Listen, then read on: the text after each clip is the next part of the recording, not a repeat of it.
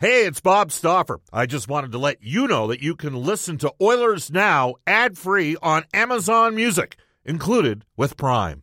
Another day is here, and you're ready for it. What to wear? Check. Breakfast, lunch, and dinner? Check.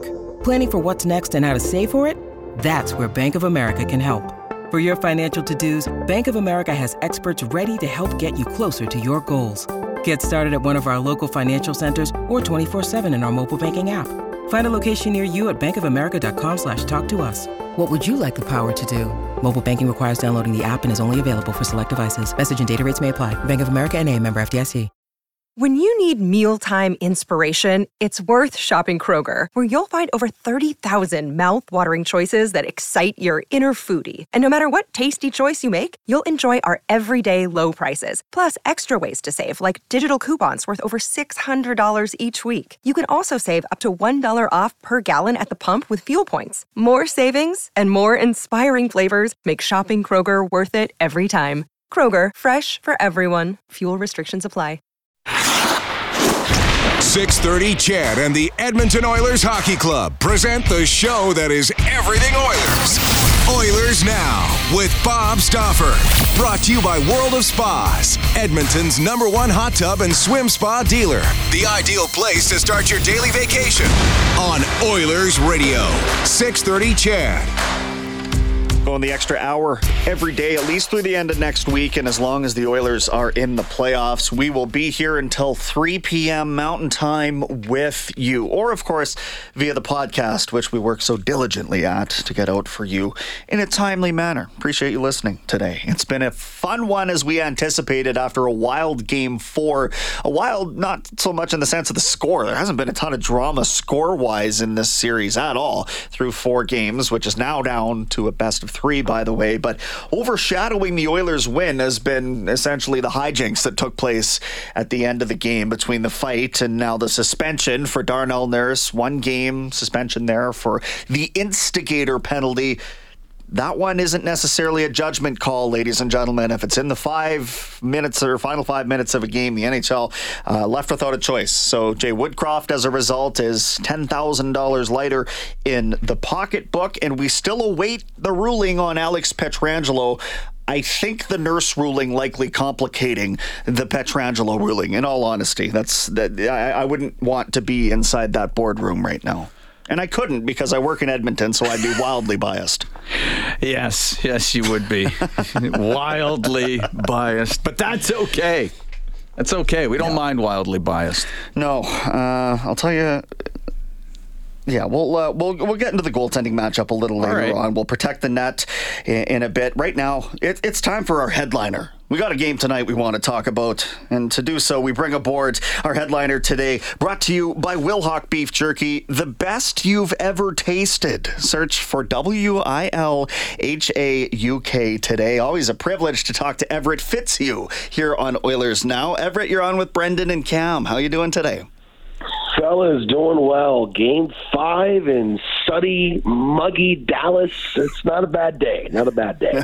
I guess so. And I'll, I'll, tell you what, I've been listening to you and Dave Tomlinson call this series uh, pretty well every game there on my my uh, XM radio app. Yeah, I'll pull the curtain back, Whoa, everybody. You didn't actually that. say that, did you? Uh, but I'll tell you what, Everett, it's been a blast listening to Seattle kicking around in a series with this Stars team and even taking it to them a little bit. What has the vibe been like now with a couple second round playoff games there at uh, at Climate Pledge Arena? How are you enjoying this run so far? Oh man, it's it's been fun, and and I think that's that's the the main word that a lot of the players, a lot of the folks in the front office, even the coaching staff will tell you. It's about having fun, and you ask anybody around the NHL where they thought this Kraken team would end up at the end of the season. Most folks would say around 500. You know, you look at what Detroit and Ottawa did this season. They were they were in a playoff race until about three or four weeks left in the season, and they kind of tailed off if you would have told a lot of folks that would be Seattle's year, meaningful games in March, but then you just kind of start to, to, to, to drift back a little bit, I think people would have been happy. But now the fact that you've knocked off the defending Stanley Cup champions, you are now tied 2 2 uh, with the Dallas Stars and a team that arguably, you know, has, has got one of the best goaltenders in the league in Jake Oettinger. You're able to solve him. You chased him out of the net um, in game three. Now, and, and not to mention, you're doing all of this without really changing your style of play. The Kraken have not changed how they played in the regular season for the postseason. So now they're doing all this by committee, but it's been fun. The guys are loose, the guys are light. They're throwing tape rolls at each other in the locker room. They're chirping on uh, at morning skates. You know, it's it's a very um, I call it casual Friday, right? Still business like. We're still working, but you know what? We're not wearing ties in the office. It's it's it's a very light atmosphere, and I think that's been a part of the big reason for this team's success. And it looks like that balanced attack that you had through the regular season has continued here in the playoffs. It, as my count, 17 different players that have scored a goal in the playoffs to this point. How important has that been to their success? It's been huge because you, you, you can't you can't slow that down. And the number one question that we were asked, I've been asked ever since these playoffs started, can Seattle do this without the the closer? Right? Seattle doesn't have a McDavid or a MacKinnon uh, an Auston Matthews. They don't have that game breaker that can take over a game when you need a goal. It's going to fall on that guy's shoulders.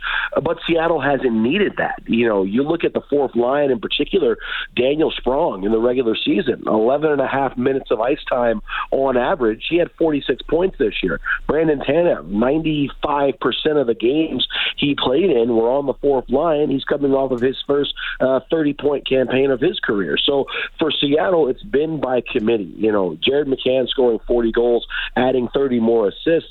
And, and for him, you know, he's not on a lot of players' top 50, uh, a lot of people's top 50 players list in the NHL.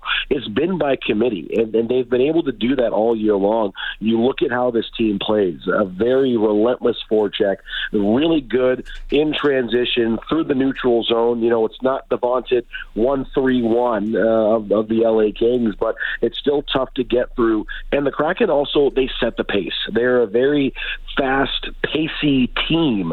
Um, and I think Dallas, and even Pete DeBoer, the head coach of the Stars, said this in game one. After game one, it took them about a period and a half to realize, oh Lord, we're not playing Minnesota anymore. You know, this is a quick team, not the heaviest team. We're not going to bruise you, uh, not going to lean on you too much, but we'll skate right by you and score. We've been talking, Everett, about this Oilers and, and um, Golden Knights series, and it just seems like there hasn't been two teams on the same ice surface playing great hockey yet, and we're four games through. How would you evaluate that in terms of the Kraken and the Stars? Do you think it's been a weird sort of back and forth battle in a similar sense? Yeah, absolutely. I mean, this is this is like a boxing match, right? You game one, the Kraken come out and, and deliver the the devastating left hook, and then you come back for game two. Um, didn't quite have their game. Dallas wakes up and, and they take it to Seattle. Game three, first game back in in Seattle. Uh, you know, the Kraken a, a nice uppercut to the jaw with a seven two win. Twelve players with points, seven different goal scorers, and then in game four a couple nights ago, uh, very much like game two. Seattle playing a little bit tight. Dallas has woken up. Um, didn't didn't take that too well, and, and they let you know about it. So for Seattle, uh, games two and games four remind me a lot of game six in the first round against the Avalanche. I talked to Adam Larsson after that game, and he told me that we were a little bit too tight. We were playing like a team that had something to lose. And it sounds so cliche, but the Kraken are at their best when they keep it light, when they keep it loose, when they don't take themselves too seriously, if you will. And and we saw that a little bit a couple of nights ago. We can talk all you want to about the goaltender interference that was or that wasn't, the missed penalties that were called, that weren't called. But the fact of the matter is, 10 shots through two periods, you miss a couple of great A scoring chances. You can't capitalize on that. That's how the Kraken lost that game. And I, I do a one on one with our coach every day, uh, Dave Hakstol, and he said, you know, we can come up with all the excuses in the world, but at the end of the day, it falls on our shoulders. We were not good enough in game and that's ultimately why we lost that game. Tell me about Philip Grubauer uh, in the playoffs. In the games that uh, that Seattle have won, he has looked, I think, very, very good. Has he taken it up a notch here in the playoffs than uh, than from the regular season? I think he has. I think he has. And, and listen, it's been a it's been a, a winding road for Philip Grubauer since uh, really the summer uh, that he signed last year. You know, when you think about coming into to the inaugural season, I remember reading a, an article in the Athletic that had Philip Grubauer and Chris Driedger at the time as the third best tandem going into the NHL uh, season for 21-22. Well, then of course Grubauer and Driedger they both uh, you know have various injuries. Driedger gets COVID and gets sick, and um, you know, so now you're going into year two in the summertime. Well, then Driedger gets injured in the gold medal game of the World Championship for Team Canada. Enter Martin Jones. He's come. He came in 27 wins to help hold the fort down for Seattle. Grubauer's numbers weren't quite where he wanted them to be. He had an injury that he suffered earlier in the season, but now that he's, you know, getting he got the net back full time, the last 6 weeks of the season leading into the playoffs were some of the best hockey that we've seen Grubauer play in a Kraken uniform. And and even though the record might not have been uh, where he would have liked, he was still making those big saves. The, he looked really good, but just wasn't getting a lot lot of support in front of him. And the Kraken really used the last handful of weeks of the season to ramp up to the playoffs. And that goes double for Philip Grubauer. Then you enter the playoffs, and then against the Colorado Avalanche, which for me was the perfect matchup for both Grubauer and the Kraken. You're familiar with that team and Philip Grubauer. You're familiar with the building. You know the tendencies and all of that. All of that stuff that we maybe overlook sometimes came into play. And I think Grubauer looks so comfortable. He looks so poised. He looks so calm in the net in that Avalanche series, frustrating Rantanen and MacKinnon and Makar and all those guys who, um, you know, are, are their their blue chip A players. Uh, he he shut them down, and he's doing the same thing here in the Dallas series. Jason Robertson, Roope Hintz have not been able to find their regular season form. Joe Pavelski is now a four-letter word in Seattle with all the tipped goals and all of the the offense he's been able to provide. But for the most part, he's really settled in, and I think for me, and he's eliminated any question of who the number one goaltender is on this team moving forward in the next year. Chatting with the radio play by play voice of the Seattle Kraken, Everett Fitzhugh, here on Oilers Now. Tye Kartye has been an interesting case study here in, uh, yeah. uh, well, perseverance, I would suggest. He was productive at the Soo, though, Everett, and, and not drafted by the Kraken, correct, but signed and ends up being the rookie of the year in the American Hockey League this year with Coachella Valley before coming up and now has seven playoff games under his belt. This has been a real fun one to watch, I bet, for you guys guys. Yeah, and, and for me, you know, I, I, I we interviewed him after the game three win on the radio, and, and I said, I've been waiting for this for a long time. How does it feel just to to be parachuted in to the middle of a playoff run uh, in Denver? And he goes, honestly, it was so surreal. Um, but the way that he plays, his game transitions so well to the NHL level because he can score for you. He's got some size. He's 22 years old. And I mean, he was passed over in the draft three times, and, and he goes to the American League signed uh, by Seattle, and and he has not looked a hair out of place in these playoffs. He's gotten two really big goals. He's added an assist as well um, for this team, and for him, he he can score. He can skate really well, and he's got a little bit of meat to his game. He's got a little bit of size and physicality that may be underrated. A lot of folks don't don't realize is coming. Uh, he's delivered a couple of thundering checks in this series against Dallas, and he's fit in really well on that top line um, with McCann or with um, and Beniers, excuse me, with McCann's injury. Now that McCann is back, they slid him back uh, to the fourth line during the game in Game Four. Um, but then you know you kind of make a little bit of switch, little tweaking in game. But for Tye Kartye, and this is an opportunity that he's getting. He's running with it, and now you know, with the off season coming up, the top nine for the Seattle Kraken are all under contract uh, through next season and beyond, uh, at least next season and, and some further than that. But you've got your bottom three forwards that you need to, to figure out what you want to do with there. A couple of guys are up for contracts. A couple guys on the blue line are up for contracts. Vince Dunn is expecting a pretty big payday. So what do you do? Tye Kartye, I think, is, is playing himself into the lineup uh, to start next season. And, and if he continues to have uh, a productive postseason like he's been having so far, he's going to be given every opportunity in camp coming up in September to make this team. It was in December when the, the Kraken found Eeli Tolvanen off of waivers from Nashville, and it looks like uh, through the.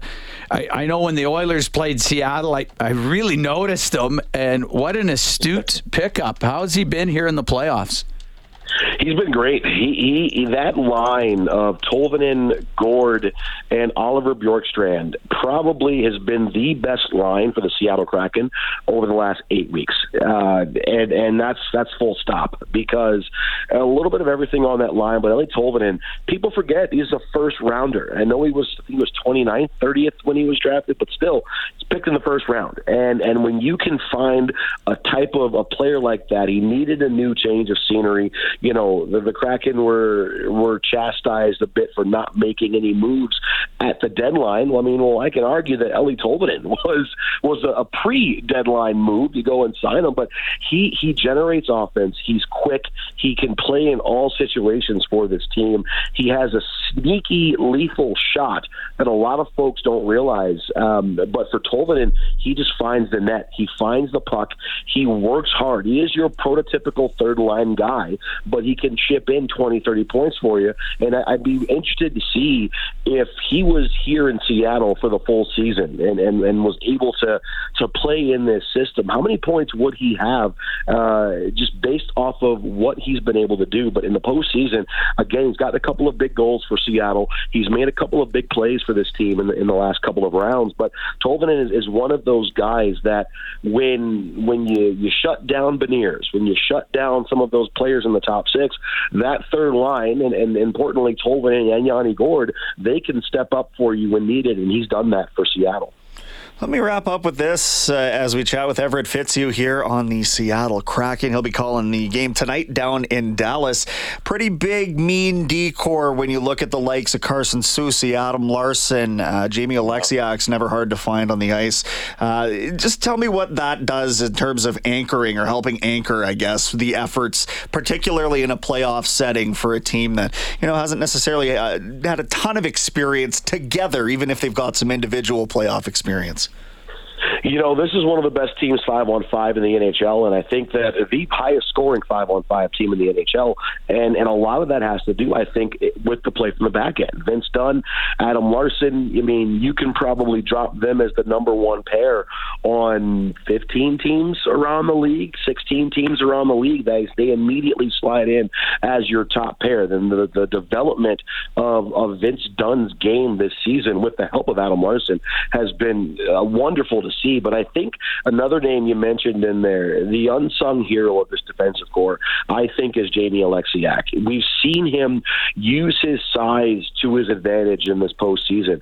Never known for being that physical, right? You know, but he's using his his reach. He, he's being physical in this series. He's leaning in the guys. He's giving out some pretty big hits. He's blocking shots and disrupting uh, passing lanes and shooting lanes for for the opposition. And and he's really, I think, quietly probably had the best series defensively out of anybody on this Kraken roster. And I'd be willing to even go as far as to say the entire postseason. Jamie Oleksiak has been your best defenseman back there. So for for Seattle, that has been a really strong point for the Kraken when you can have that D corps. Justin Schultz missed a handful of games earlier this year to injury, but Will Borgen, who didn't play until I think he set out the first 21 games of last year, he's played every single game for Seattle this season, um, and and he and Carson Soucy really have. Um, have, have done well as a defensive pair uh, for Seattle. Borgen or um, uh, Oleksiak and Schultz they've kind of gone on and off together as well. But for for the defensive core, they can chip in offensively, and they really help lead um, that that tough forechecking style. They back check really well. They're very rarely out of position um, on the ice for Seattle. So that that has been a big piece to this team's success. And I think you're right. It starts with a guy like Oleksiak and, of course, the former Oiler, Adam Larsson. Great stuff, Everett. Excellent insight from you. And I, I really hope you enjoy calling the game with Dave tonight. Looking forward to it, fellas, and I'm, I'm, hoping maybe if we keep this train rolling, it's a matchup with Edmonton in the in the third round. I uh, I've always wanted to experience Stanley Cup playoff hockey in Canada. It's on my bucket list. So hopefully, uh, I'm able to check that off this this season. Well, if that happens, Everett, we're taking you to Pub 1905, okay? Let's go there. I'm down. I'm yeah, down. I know. Everett Fitzhugh, thank you so much. Take care, fellas. Always a pleasure. All right. There's the voice of the Seattle Kraken on the radio airwaves. We're making Derek Scott work on the other side of the glass. We'll press pause. Lots of text to get to when we come back. 630 CHED and the Edmonton Oilers Hockey Club present the show that is everything Oilers. Oilers Now with Bob Stauffer. Brought to you by Digitex. Keeping your office running like a well-oiled power play. D-I-G-I-T-E-X dot C-A on Oilers Radio. 630 CHED. Pizza, pizza, pasta, so much more. Still making it great. You can get their new Canadian Club pizza with ham, chicken, bacon, ranch, and fresh tomatoes as well. Visit royalpizza.ca. We're gonna get our finger on the pulse of Leafs Nation uh, when we come after this, come back after this next news break. Adam Laskaris writes for uh, Offside. It's the Daily Hive. If you've seen that online publication, it's their sports department. So we'll connect with Adam for the first time on the show. And uh, what's it like? to have boots on the ground of the center of the hockey world in a series in which they were down three games to none, now clinging on at three games to one. We'll find that out after a global news weather traffic update with Randy Kilburn.